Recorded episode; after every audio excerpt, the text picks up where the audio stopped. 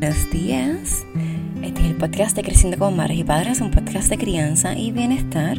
Este es un podcast diario y yo soy Lexa Marape García, tu anfitriona en este programa. Gracias por estar aquí, gracias por las 5 estrellas en iTunes para poder llegar a más personas. Gracias por conectarte, por compartir conmigo, por tener este compromiso contigo y con, y con tu familia. Gracias por compartir este episodio para que más personas eh, lo puedan encontrar y se puedan beneficiar. Así que te agradezco infinitas veces por, por este apoyo. Sabes que este podcast es un espacio donde queremos educarnos para sanar, para conocernos, para aprender a criar diferente. Porque queremos criar de una manera menos punitiva, de una manera más amable y respetuosa, tanto para nuestros niños como para nosotros.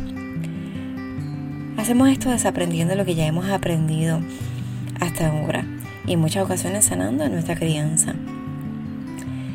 Hacemos todo esto y es un reto y, y no solamente es el reto de desaprender, sino que va de la mano con las prisas del diario.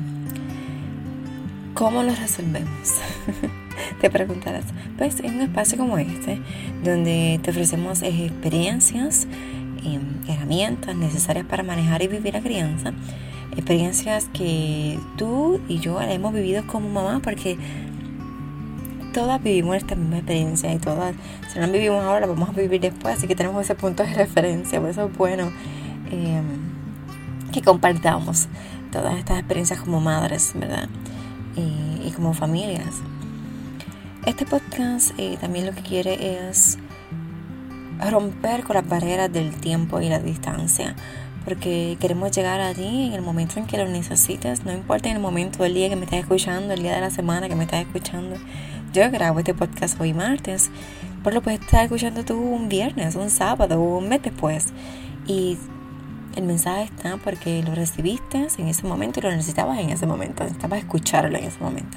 Así que lo recibimos con bendición, no importa en el momento que lo estemos escuchando, ni desde dónde. Yo eh, estaba escuchando en Puerto Rico, en en Estados Unidos, en Alemania, de donde sea. Así que gracias eh, por ser parte de esta comunidad de madres y padres. En este episodio de hoy quiero hablarte de la importancia de hablar, de amar al niño que tenemos. Y estarás preguntando, pero Elisa, ¿qué me quieres decir con eso? bueno, lo que pasa es que muchas veces nosotros tenemos unas expectativas de los niños que queremos tener. Y, y nosotros queremos que nuestro niño no solamente vea lo físico, eh, queremos que nuestro niño este, hable más o hable menos, sea más extrovertido, eh, tenga habilidades musicales, tenga que sepa em, cantar o que sepan jugar pelota o baloncesto. Queremos que hagan ciertas cosas. Y no necesariamente va a ser así, porque cada uno es bien diferente y tiene habilidades diferentes. Entonces, lo que quiero decirte hoy es que recuerdes amar al hijo que tienes, a la hija que tienes, que no es el sueño que tú querías, tú querías que fuera un jugador em, de pelota en la MBL y MLB. ML. Sí, la, ya, ya las grandes ligas, vamos a decirlo así. En las grandes ligas y, y pues no le gusta, le gusta bailar. Y entonces nosotras, como madres, entender eso, aceptarlo y ayudarle en eso que sí sabe hacer, en esas habilidades que sí tiene. Porque no podemos intentar cambiarlos, no podemos eh, cumplir los sueños, nuestros sueños frustrados a través de nuestros hijos. Si queremos que nuestros niños sean niños con una sana autoestima, que sepan su valor, nosotros debemos alentarlos y ayudarles a construir esa autoestima, alentándolos en sus sueños, no en el sueño de nosotros. Y esto igual em, apoyándoles, apoyándoles. A veces eh, yo diría que no dejando que, que dejen los sueños a mitad, porque pasa que empiezan una cosa y no les gustó, eh, quizás no, no van tan rápido como esperaban y se quieren quitar. Entonces lo que debemos hacer es apoyarles también a que se mantengan enfocados en eso y que con la práctica van a poder ser y mejorar esas habilidades que ya tienen. No es que las cambien, eso también es parte del apoyo.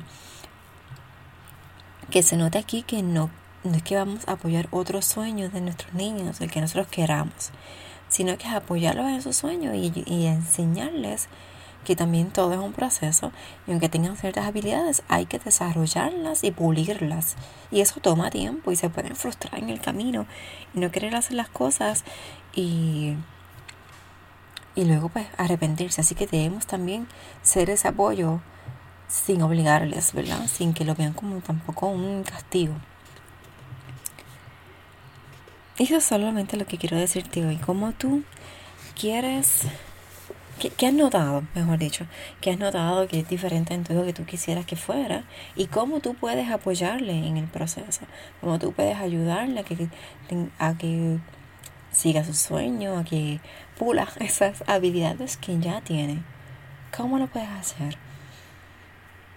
Y con eso te dejo, mamá, porque eh, no, es cuestión de que nos pongamos más, más retos y, más cosas en nuestro plato sino que queremos apoyarnos, apoyar a nuestros hijos para que sean felices.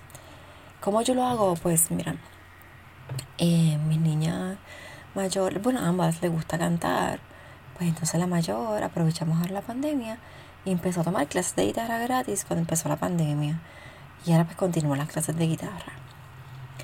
Y también en un momento quería bailar y la, la, puse, la pusimos en las clases de ballet y entonces a la menor también. Ahora quieren regresar a las clases de ballet virtuales. Entonces estamos en el proceso de buscar información de cómo podemos empezar ballet eh, nuevamente. Y eso tomando en cuenta pues los, las clases y, y lo mucho que, que pasarían ¿verdad? frente a la computadora y bueno, es un balance también. Pero las he apoyado en eso, en las clases de ballet. Y mi hija mayor le gusta mucho bailar y estar en, bien en esa parte extrovertida. Así que apoyándola que esté en el coro de la escuela, llevándola a, la, a las prácticas, igual este, los talent shows, pues apoyándola en, en, los talent shows, que gracias a Dios pues, pudo hacer su último talent show semanas antes de que nos pusieran en el lockdown eh, por la cuarentena. Entonces, este, disfrutó ese momento. Y les digo que yo fui a varias, varias, varias tiendas buscando la ropa, que, la tela para hacer la ropa para ese talent show. Así que sí, yo voy al fin del mundo para las cosas que ellas realmente quieren y que son buenas. Yo no la puedo obligar a que haga otra cosa si no es lo que ella desea o no es lo que ella quiere. Y a la menor, pues igual, este, eh, si ella quiere clases de ballet y, le gusta igual bailar, pues la hemos puesto en ballet. Y para que se exprese con las clases de zombie, para que se expresado también musical. A ella le, le gusta mucho pintar y le gustan mucho las manualidades. Y entonces igual hemos ido a clases de costura, hemos ido a clases de pintura, aquí hay de todo para que ellas puedan manifestarse en su creatividad, así que eso también lo apoyamos. Y, y le gusta también hacer ejercicio, pues le hemos comprado las bolas para que eh, jueguen atrás y unos conos para que hagan esos, este, como, ay, ¿cómo es que se dice? como hacen en los field days, que ponen los conos y tú eh, tienes que hacerlo en zigzag y bueno, hagan sus retos, ¿verdad? En cuestión de, correr y todo. Así que, de momento se me fue la palabra. Y pues eso, eso las apoyamos, lo que ellas quieran hacer, para que entonces estén bien con ellas mismas. Y pues no, la, no las obligo a, hacer algo que ellas no quieren hacer. Una vez que a la menor sí le gusta hacer ejercicio y estar en todo eso y a la mayor no tanto. Entonces fuimos a una clase de zumba por virtual y la mayor no quiso bailar.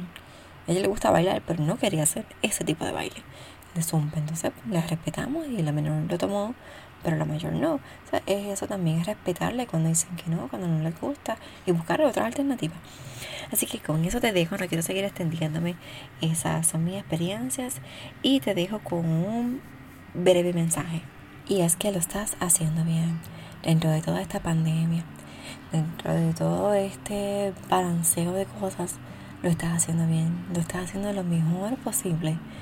Y no te juzgues si ves otras mamás en Instagram, en Facebook, manejándolo de una manera distinta, porque recuerda, son madres distintas, con una familia distinta, en un ambiente distinto.